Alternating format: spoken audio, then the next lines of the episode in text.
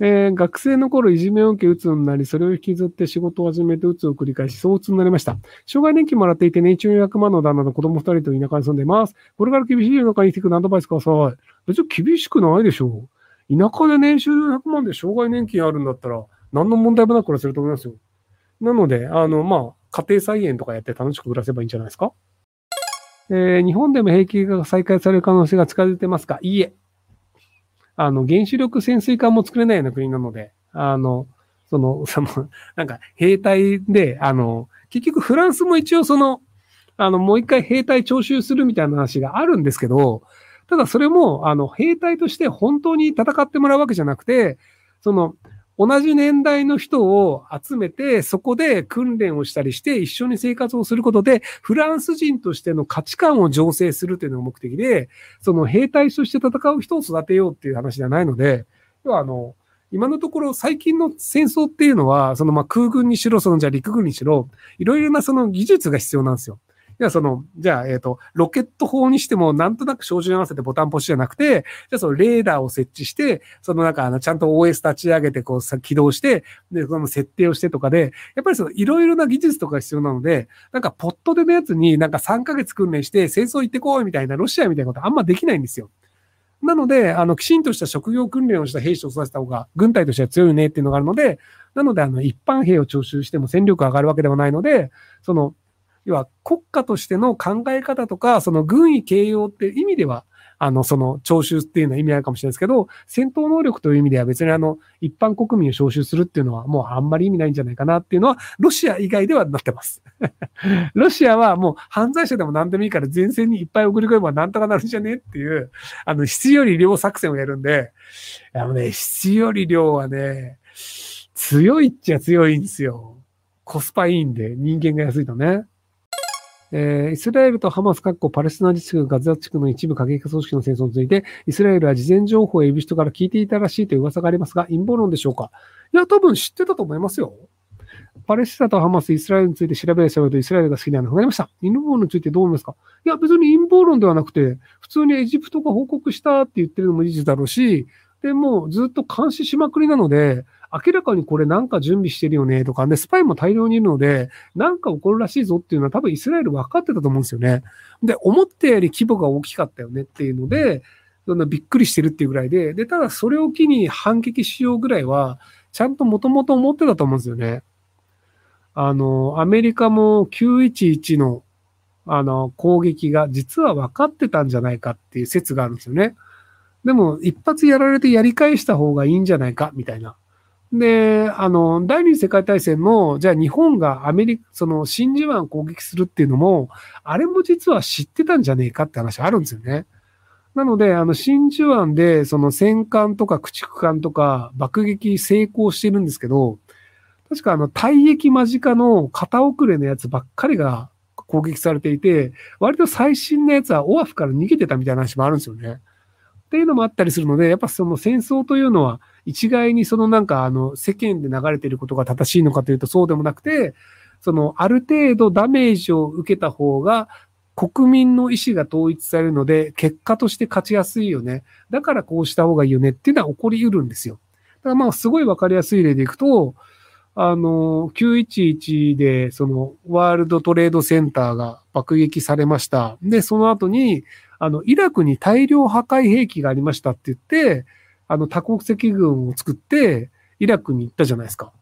で、イラクに大量破壊兵器はありましたかっていうと、なかったんですよ。で、大量破壊兵器があると、いろいろ言われていたというニュースは皆さんご存知なんですけど、大量破壊兵器があると言ってていた根拠が何なのかっていうと、僕が知る限り、イギリスの大学生が書いた論文にそういうのがあったっていうのを真に受けたっていうの以外に証拠になりそうなものないんですよ。要するにあれは大量破壊兵器があるということにして、ついでにイラクぶん殴ろうぜ。なので、イラクぶん殴ろうぜが先なんですよ。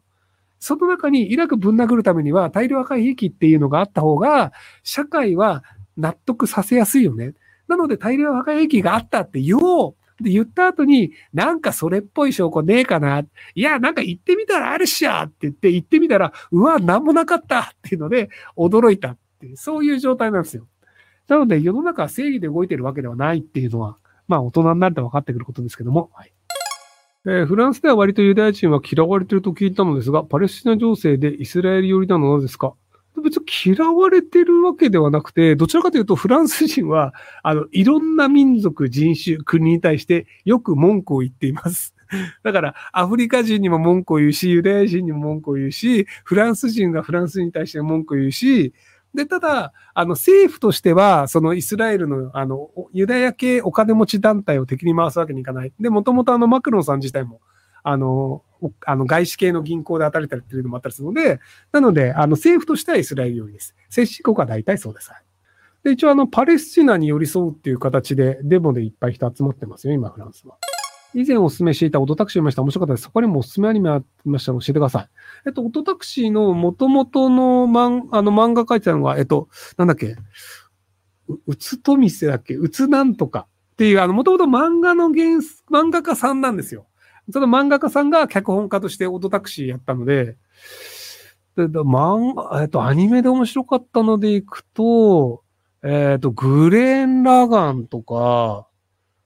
あと、えっと、ビーバップハイスクールじゃなくてなんだっけ？なんかそんな感じの、あの、群衆活劇的なやつ。